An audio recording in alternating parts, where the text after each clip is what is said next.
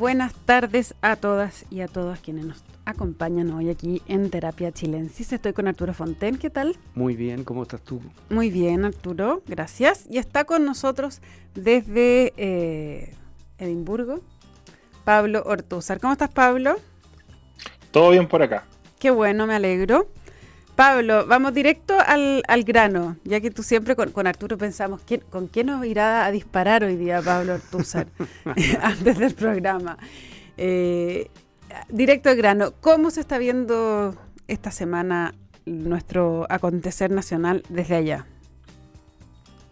o sea, eh, es como esa película creo que se llama El Día de la Marmota, que todos los días pasa lo mismo, solo que con, un, pequeño eh, de, como desnivel apocalíptico, porque todos los días parece pasar lo mismo, pero está un poco peor. O sea, la pandemia sigue, los contagios siguen subiendo, la violencia en el sur eh, sigue subiendo, eh, digamos, el, terrorismo en la, Araucanía. y, bueno, el tema, de la, el tema de la, convención es eternamente, eternamente el mismo, ya el rechazo y apruebo eh, están, está atascado, digamos, en una pelotera que no, que un partido de ping-pong sin, parece que sin vuelta. Eh, habían dicho que había que leer la cuestión y discutir los puntos de vista, pero al final esto, eh, Oscar Landereche dijo esto es puro calcetineo, o sea, que, cuáles son los fanáticos de un lado, los fanáticos del otro y un choque, un choque de fans. Y, bueno, pero pasa eh, bastante. Eso creo, la, la, inflación también sigue subiendo, o sea, la economía se sigue yendo para abajo, pero son como los mismos factores que, todos los días están un poquito peor, eh, y es, así se ve el país, ¿no? Un 16% subió el precio del completo, ¿eh? Descuento. Así Ese, ese el último dato freak de la, del tema de la inflación. Eh, Pablo, eh, además, o sea, aparte de, claro, de esta pelea que dices tú desde afuera, que se ve la prueba y el rechazo y todo, la, el, las aguas que corren en las negociaciones eh, por, la, eh, por el borrador del nuevo texto constitucional eh, están compleja. Nosotros ayer con Noam comentábamos aquí con Arturo también eh, que esto de la norma transitoria de que tuviese un quórum de cuatro séptimos para modificar la nueva constitución y entre las cuales hay siete materias que son las más importantes que requerirían además un plebiscito. Eh, tengo la impresión que el análisis que hicimos ahí era que esto le daba cierto chipe o cierta cancha al apruebo para reformar o al rechazo para reformar. Eh, sin embargo, hoy la interpretación parece ser otra.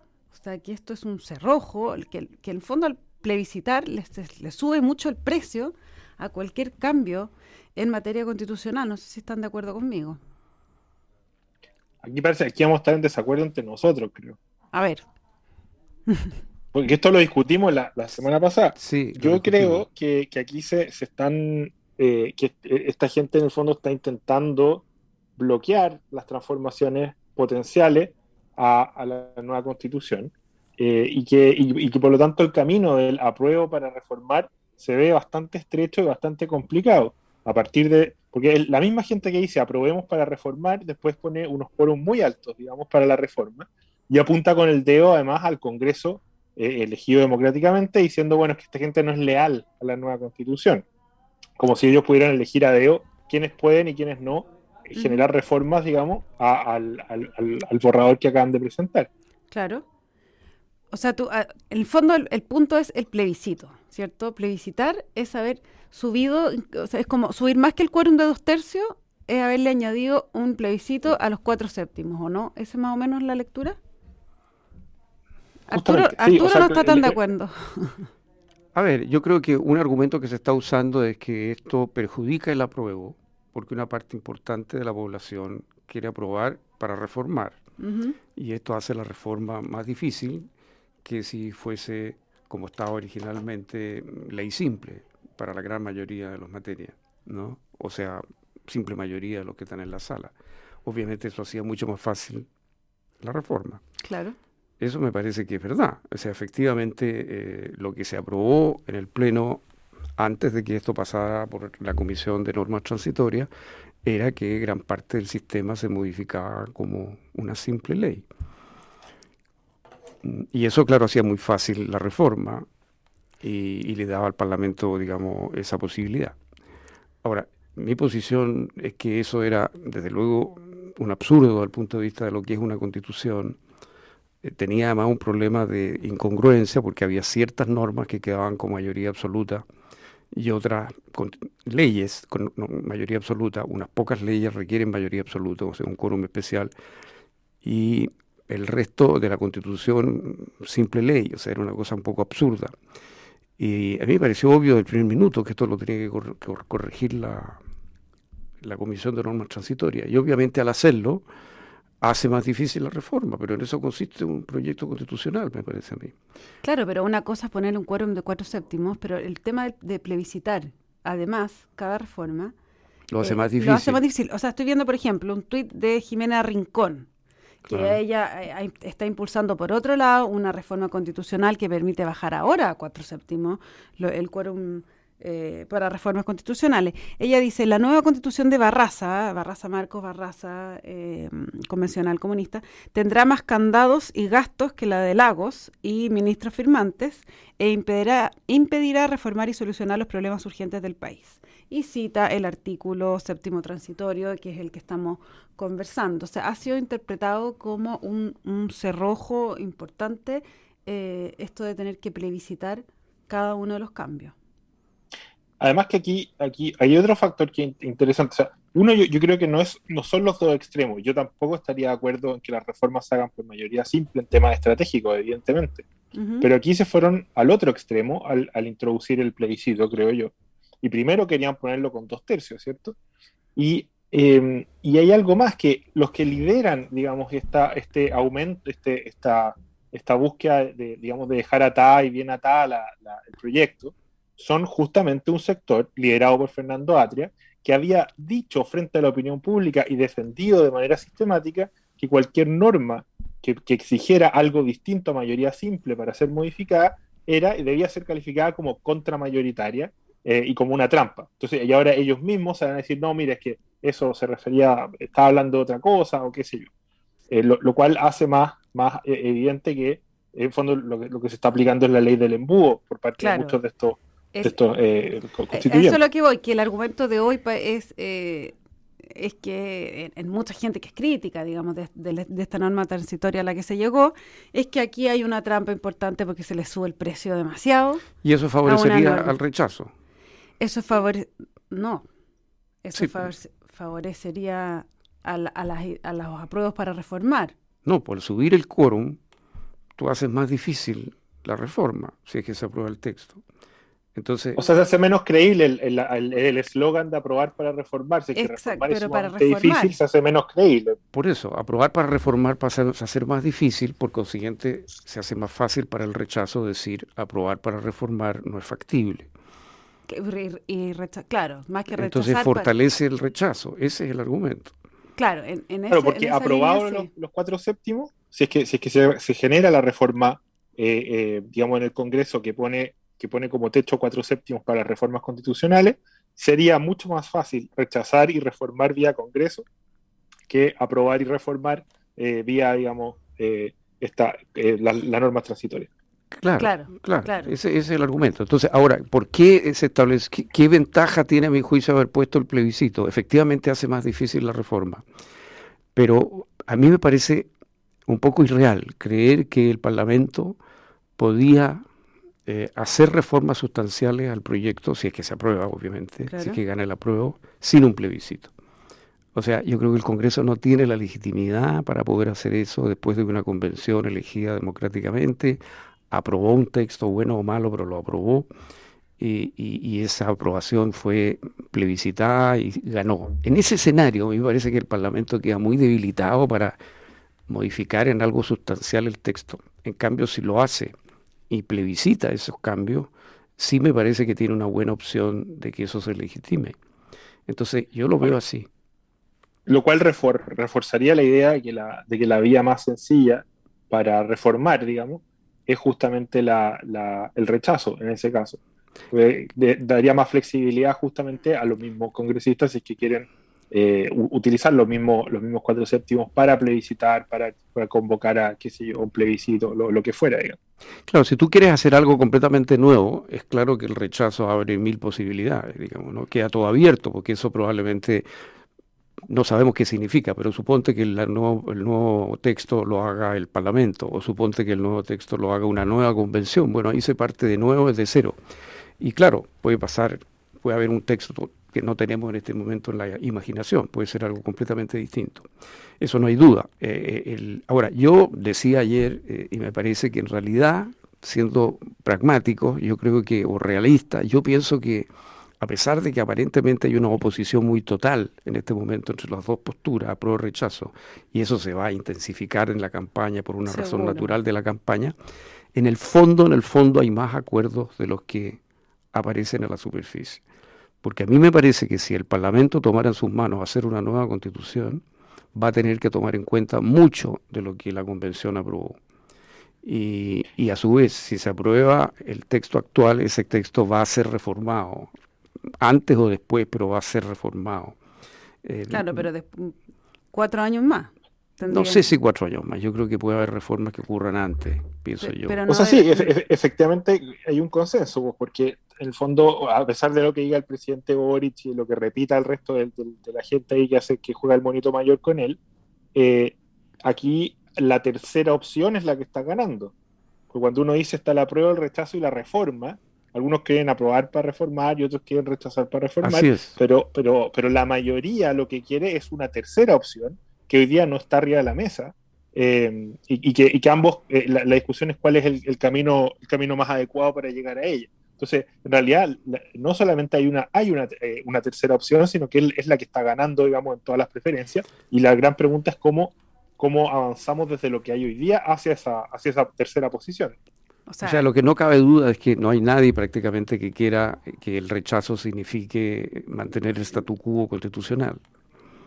Ahora, entonces, al final, a la larga, la lectura sería que eh, los convencionales que impulsaron esta norma, aprobaron la norma transitoria de los cuatro séptimos con plebiscito, se disparan en los pies para la intención de la prueba. Yo vamos a ver qué efecto real tiene, pero sin duda no es algo que facilite la opción aprueba para reformar, eso no hay duda, no lo, no lo facilita. Mm. Pero a mí me parece que tiene su lógica eso, y como lo he explicado. y y no sé, vamos a ver qué clima hay en el país, quién gana las próximas elecciones. O sea, esto, esto un proceso constitucional nuevo, con una nueva constitución, no, está muy lejos de agotarse con el texto constitucional. Aquí empieza todo un proceso que va a tomar 10 años. Si uno hiciera el ranking de ganadores hoy día, yo diría que la senadora Rincón está eh, por los palos, ¿no? Si, si ella logra efectivamente que esta reforma que modifica la constitución actual eh, se apruebe y, gana el rechazo, que es lo que subterráneamente igual hay una fuerza que está... Sí, y es mayoritaria según casi todas, las encuestas. Eh, ella pasaría a estar en los primeros lugares del ranking de ganadores, yo diría. Claro, ella está tratando de liderar otro camino.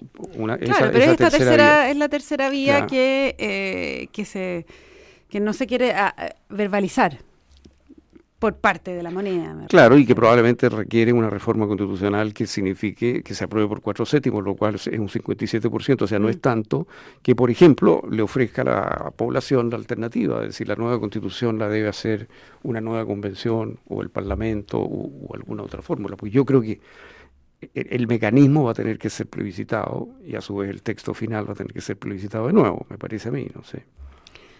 Pablo. Sí, sí. Te quería... eso me parece, yo estoy, yo estoy, y me parece de toda lógica y en eso, en eso estoy de acuerdo. Si hoy día la discusión es cómo llegamos a algo distinto a lo que hay y teniendo en cuenta que el, texto tal como quedó peca de exceso en muchos puntos que, eh, digamos, eh, en verdad hay más acuerdos, como, como, como, bien se dijo, de lo que parece.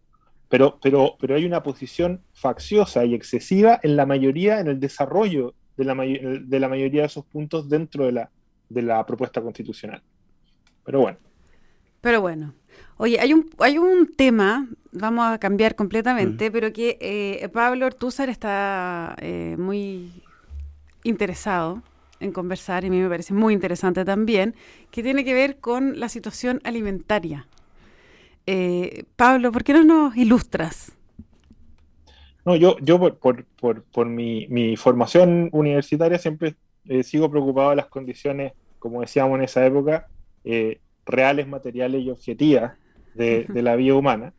Y entre ellas la, la comida juega un rol clave. Hoy día, eh, eh, digamos, la, la, situación en la que nos hemos eh, metido es muy compleja porque hay, hay, una crisis ¿cierto? En, en, la exportación de trigo en el contexto de, de, de Ucrania. Putin ha bloqueado los puertos.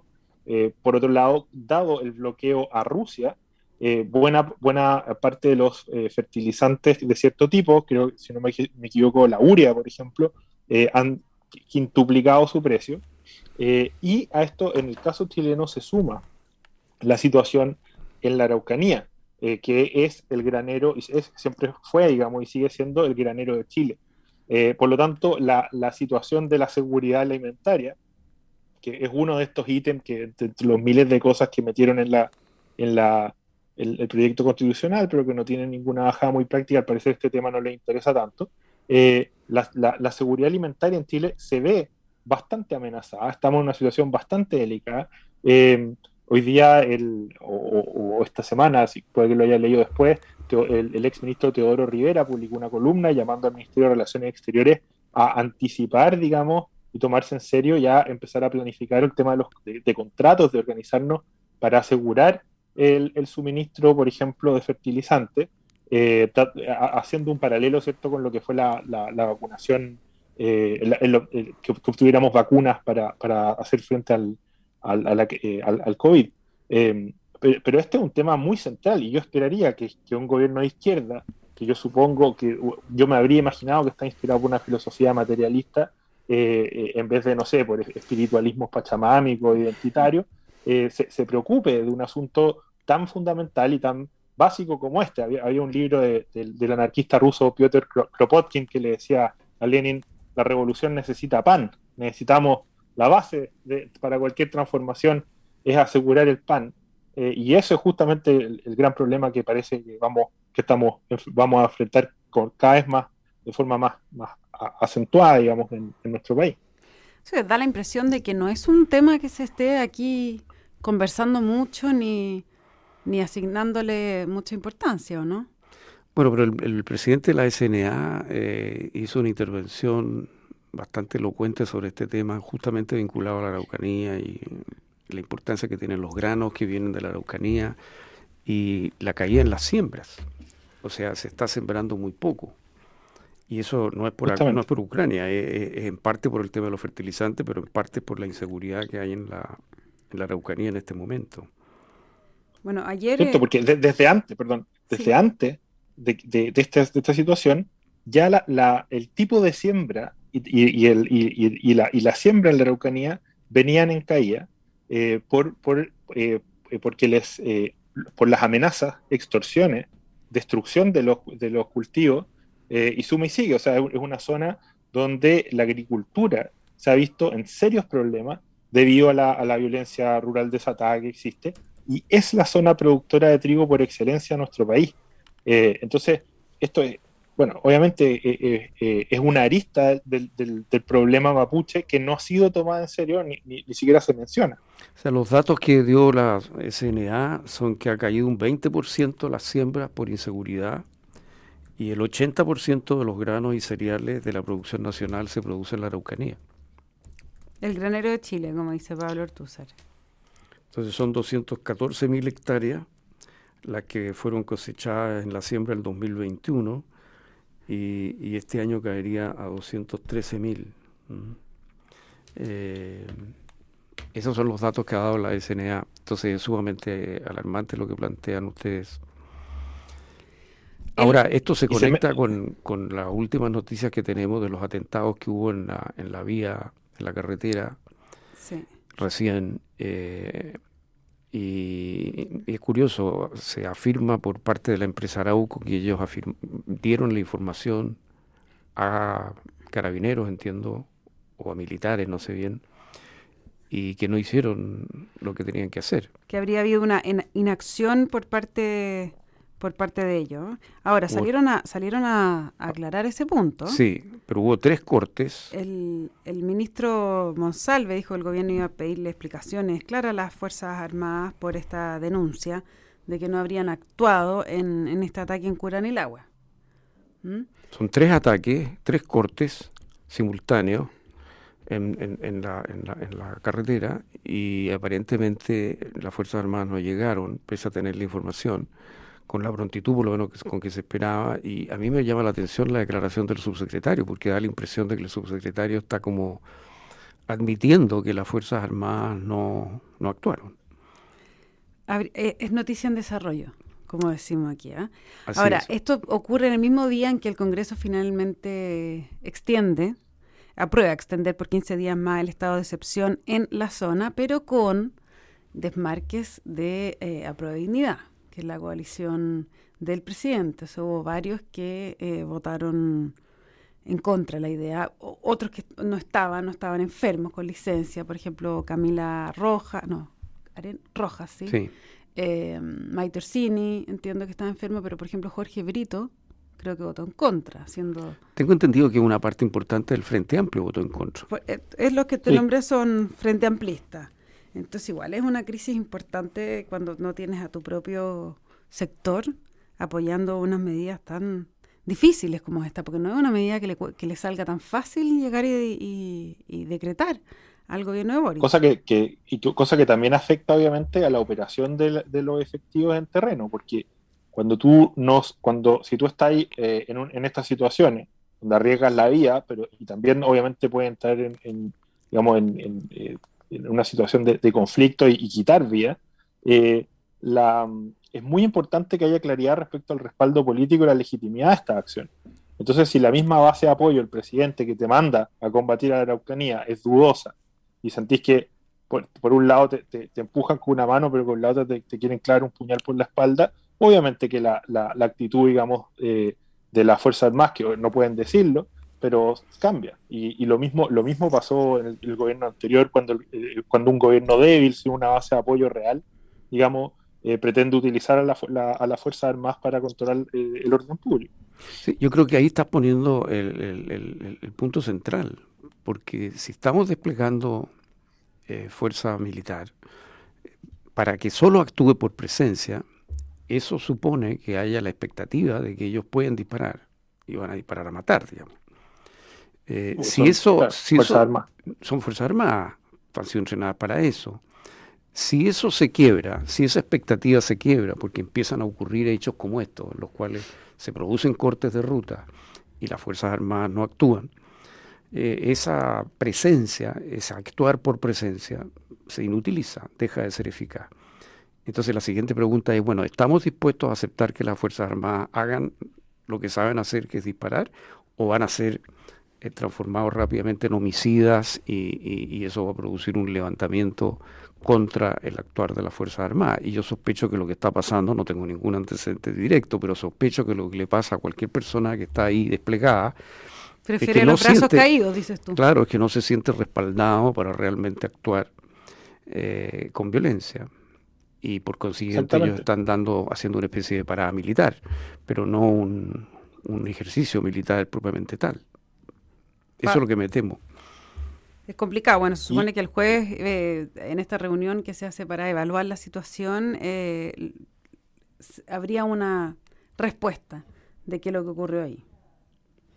Pablo. Yo solo quería hacer una acotación al tema anterior, que era que el tema de la seguridad alimentaria no, está, no, ha sido incluido ni discutido por nadie dentro del gobierno ni, ni, ni, en la opinión pública en relación al tema de la devolución de tierras que se pretende hacer, que parece ser sumamente ambicioso, pero no se hace cargo del problema que significa sacar y desplazar, digamos, de la producción agrícola una gran cantidad de tierras que serían eventualmente reclamadas por, eh, eh, digamos, comunidades indígenas, pero que hoy día eh, no, no, no, o sea, que, que, dejarían de estar orientadas, ¿cierto?, a, la producción de, alimentos. Y eso es complicado, es problemático, pero no, no, no pareció preocuparle a nadie, digamos, en el gobierno al momento de, salir con, este, con esta idea.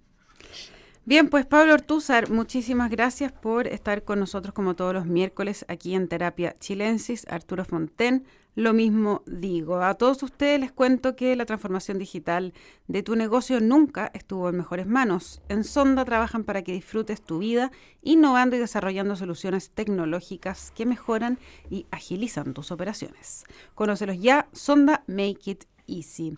No se vayan porque a continuación viene información privilegiada al cierre y luego sintonía crónica epitafios junto a Bárbara Espejo y Rodrigo Santa María. Pablo y Arturo, muchísimas gracias. Que estén todos. muchas gracias a ustedes. Muy buenas noches. Hasta mañana.